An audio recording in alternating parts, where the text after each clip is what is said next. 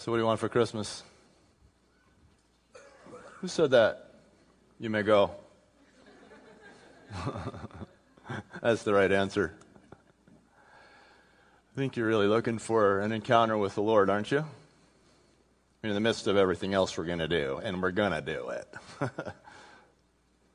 think you're looking for an encounter with the Lord, an experience with Jesus, something that something that you know, something that is real, something that is different than every day, something more intense, more focused. Yeah? I mean, you're here not because you want to check off your church box, but because you want to draw close to God, right? I mean, that's why I'm here. That's the only reason I do this, is to be a part of that for you. So last week we started talking about this journey we can make in this season called Advent, church season. Advent means coming, and it's a celebration of the coming of Jesus. And this journey we can make from wherever we are to a place of just rejoicing in the presence, the experiential presence of God. And I asked you if you want to take that journey, and you said, Yeah. You said, Absolutely. So last week we started by talking about the first candle and the first step in the Advent journey, and it's a candle of. Uh, it's a candle of prophecy, and it centers around the word hope.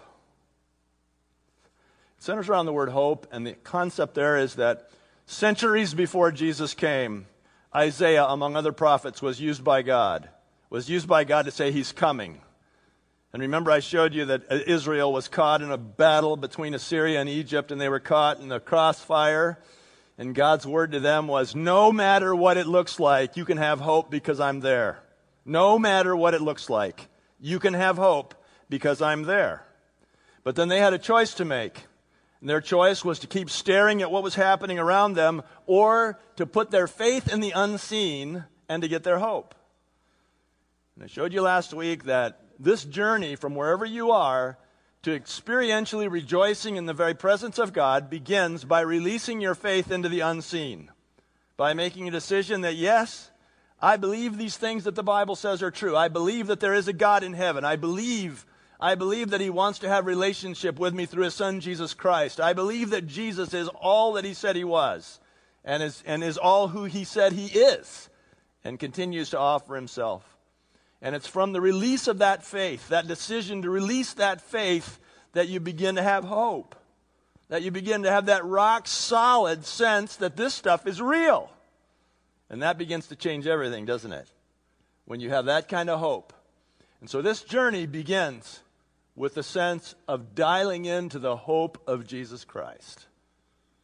And I asked you to spend this week releasing your faith into the truth of the Scripture, releasing your faith into your knowledge of God. And in so doing, just sensing that hope return. Did you do it? If you did, you're on target. If you didn't, you're a step behind. I'm serious about this journey. I'm not just trying to fill up your Sunday morning. I'm serious about taking you on this journey. If I didn't have experience with God, I wouldn't keep going. But I'm here to tell you it's possible. It's possible that what is available to me and others is available to you. It begins by releasing your faith. The second step in this Advent journey, the second candle, is called the preparation candle. And just as that first candle celebrated a certain reality of the Advent journey, so the second candle then celebrates a particular step of preparation that was made by God in order to make way for the coming of Jesus. And that was uh, 1 John the Baptist. You have a Bible, turn your Bibles to Matthew chapter 3. We're going to look at the first six verses. If you don't have a Bible, I'll be reading for you. You can listen along for sure. Matthew chapter 3, verses 1 through 6, talks about an essential step of preparation in experiencing God and making a way for Christ to come into your life. Not just as a mental agreement with the creed of the church that Jesus Christ was born of a virgin, lives a sinless life, etc., all of which is true. But so much more than that mental agreement is a way of making room in your spirit, in your heart, in the essential core of yourself for Jesus to come in. And you say that's what you want, and I believe you. And so this second step uh, features uh, one John the Baptist, who was used by God to prepare Israel for the coming of the Messiah. In those days, John the Baptist came preaching in the desert of Judea and saying, Repent, for the kingdom of heaven is near. And this is he who was spoken of through the prophet Isaiah, a voice of one calling in the desert. There's our word, prepare. Prepare the way for the Lord. Make straight paths for him. John's clothes were made of camel's hair, and he had a leather belt around his waist, and his food was locusts and wild honey. And people went out to him from Jerusalem and all Judea and the whole region of the Jordan, confessing their sins. They were baptized by him in the Jordan River. That's the account of John the Baptist being one who was chosen by God to prepare the way for Jesus to come to Israel. And in fact, then his message continues to us in preparing us to experience Christ and not just go through the season in motion. Starts out in those days, John the Baptist came. In what days? What was happening? What was happening is this Israel was in national turmoil again. They were now under the thumb of the Romans. We left them last week, 700 years earlier, under the thumb of the Assyrians who were overtaken by the Babylonians, and then they were carried off into slavery for 70 years and came back. And then another empire was between the Babylonians and the Romans, the Seleucid Empire, which essentially brought in the whole Greco Macedonian, the Greek concept into the civilized world. So that's why the world was Greek. When now the Romans are fresh on the scene, pretty fresh on the scene at this time. They're operating, functioning under a police state. So Israel is literally occupied and they're living under this. In those days, John the Baptist came. In what days? In days of continuing national apostasy. And by that it means that Israel was continuing to turn their face away from God. Israel was continuing not to love God. To, as Isaiah said, honor him with their lips. I mean, they did the stuff, but their hearts were far from them. In those days, John the Baptist came. And John the Baptist was a little unusual, wasn't he? a little eccentric. John's clothes, verse 4, were made of camel's hair and had a leather belt around his waist. Where did that come from? Well, what you'll see is throughout the history of Israel, in times of national apostasy, God will raise up someone rather unique to get their attention. In fact, if you look back in 1 Kings chapter, no, 2 Kings chapter 1 and about verse 6, you'll see that Elijah was one who wore a camel hair on the outside and a leather belt around his waist. And if you look at the other, some of the other prophets, if you look at Isaiah in chapter 20, he went around naked for three years. That's a little unusual. Not exactly somebody you want to invite to, as a speaker to your youth conference, probably.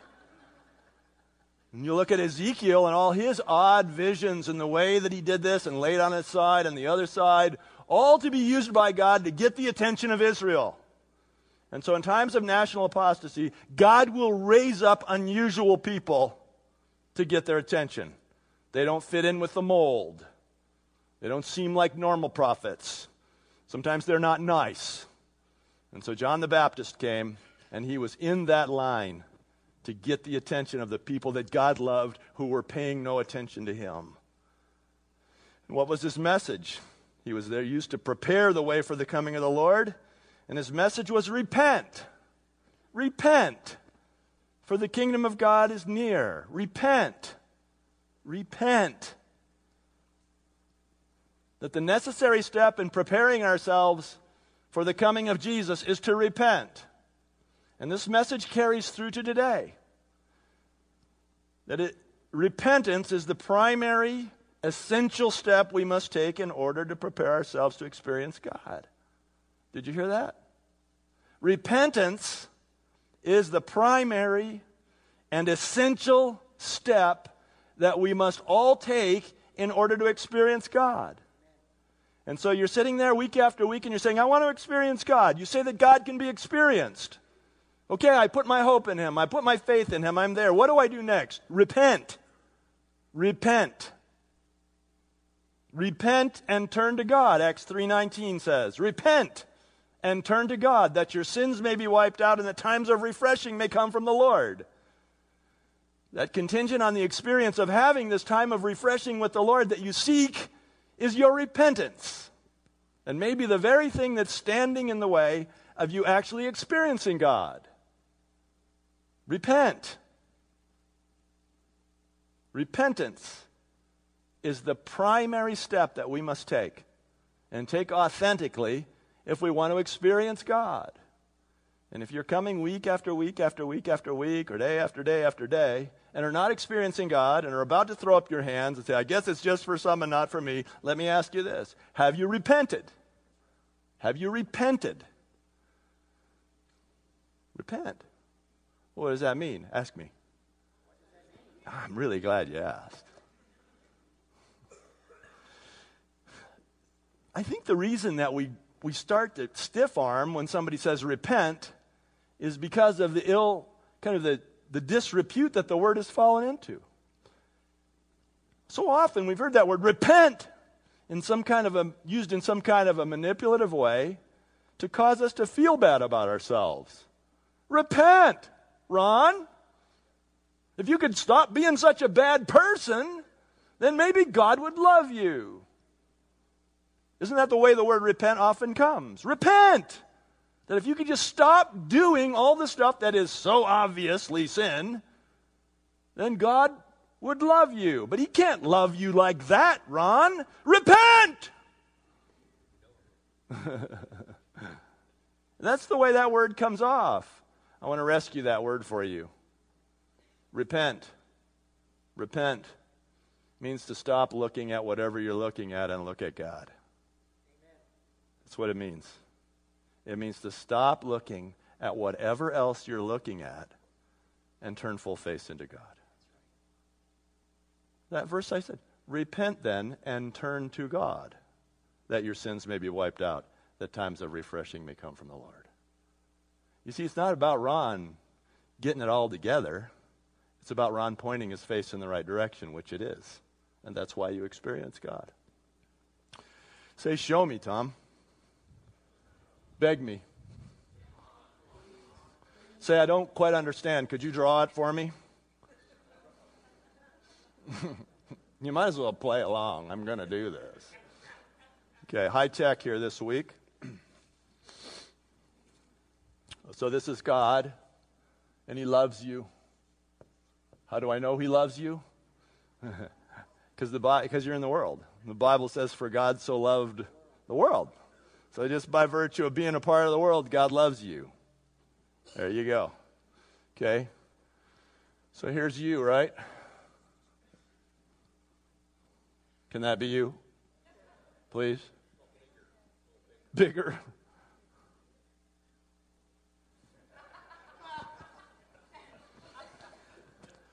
Oh, uh, okay, never mind. Okay. So the thing is, is that we have available to us, let's say, a 360 degree field of vision, right? We can look pretty much anywhere we want. We can do a full circle in our looking. And it's where our eyes are that determines our experience with God. And so when our eyes are here, then we experience God. It's when our eyes are focused in this direction that we experience God.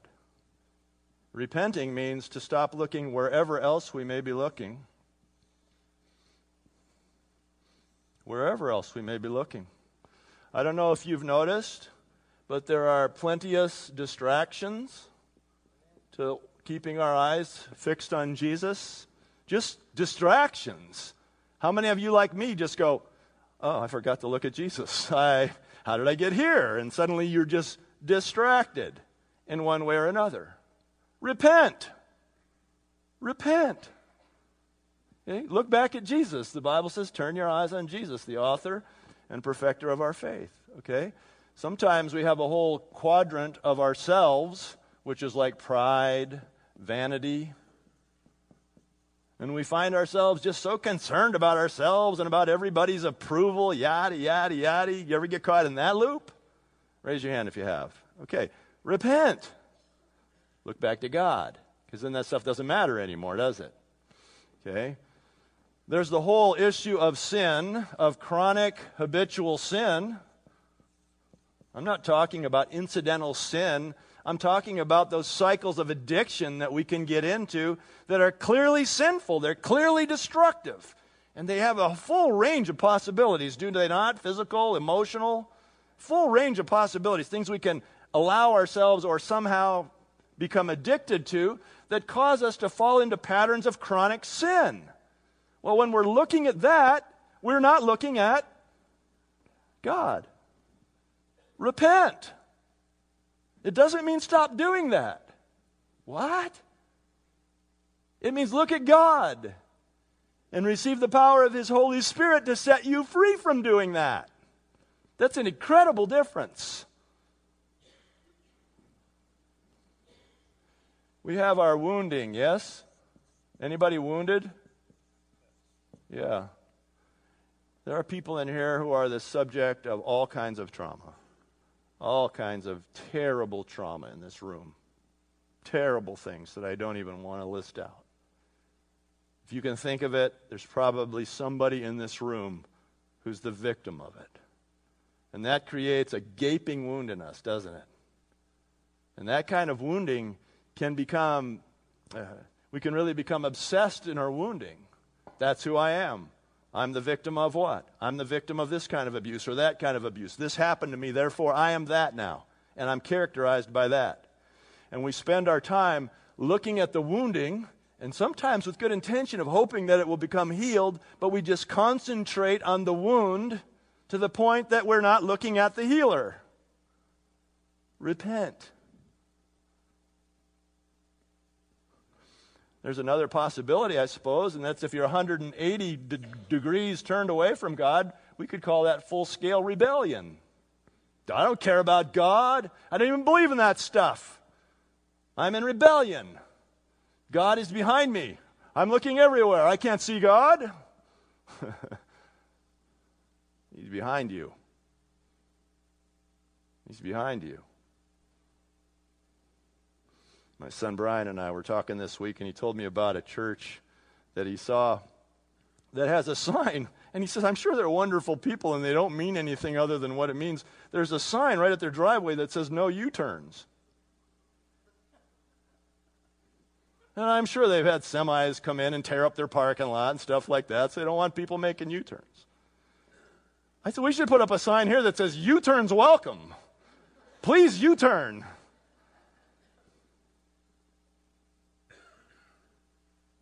Repent. What do you mean? Stop doubting? Stop rebelling? Just turn around and see if it's true. See if God will meet you there. Repent.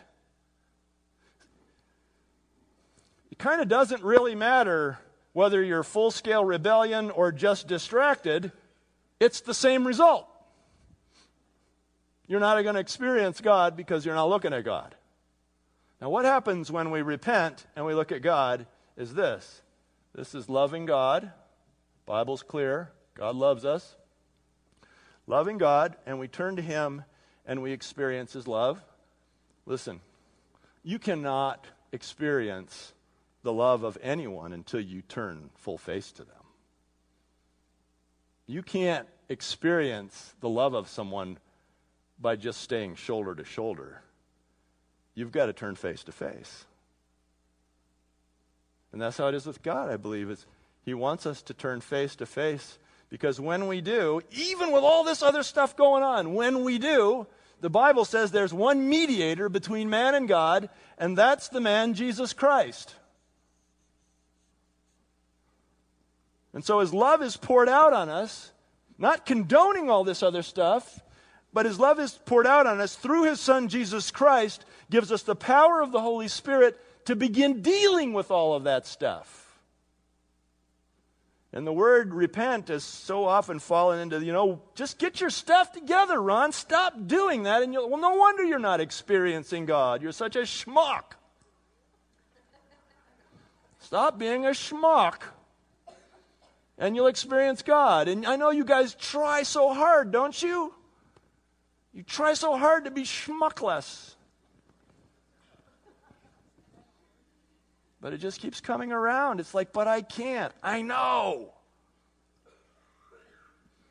And so repent. Turn to God. Turn to his face. So the rest is up to you. I can only do this for me. The rest is always up to you. You want Jesus for Christmas? Yeah? Are you willing to repent? To turn away from your sin, turn away from your wounding, turn away from whatever important thing in your life. I'm not minimizing it. Has your attention, because whatever else has our attention that isn't God is an idol. It's an idol. And will absolutely suck the life out of experience with God. Repent. Turn full face to the God who loves you. I asked you last to spend the week in faith, releasing faith. Releasing faith should be creating an appetite for experience with God. God, if you're real, if all this is true, I want to know you. I want to experience you. Okay, then we need to turn away from whatever the thing ha- is that has our attention and look at God. Father in heaven, in this place, we come now and we want to just spend some time in repentance. Just spend some time in repentance. Lord, we are sorry for our sins, but we know that even repenting with tears didn't get Esau anywhere. We're sorry. That's not it. We need to look through our tears and look through our remorse and find you in the cross between us. Lord, the devil's tricky here. I know it. I know the devil is really tricky with us and causes us to cherish things that have no way to receive our affection, but only just keep sucking life from us. And Lord, you know my heart. I want every person to experience you to whatever degree they are ready, you know, and whatever, they, however they thirst for you. I want them to find you today. So, Lord, would you just show us by the ministry of your Holy Spirit in this room, would you just begin to bring to our awareness those things that we're looking at, staring at, that aren't you? Would you look at, show us what we're really idolizing that isn't just raw relationship with you? Lord, we want our lives to flow from loving relationship with you. We are fully convinced that we do not have it within us to live perfect lives. And so we want to see you through the cross of Jesus for you to come and be perfect in and through us. Get our attention today, Lord. Just turn our attention to you. I know that you can fight your own battles. If everyone would just look at you, you will persuade everybody of who you are and what you want to do in their lives. And so I just pray, God, by the power of the Holy Spirit, you would show us anything that we are staring at that isn't you. We just pray in the name of Jesus. Amen.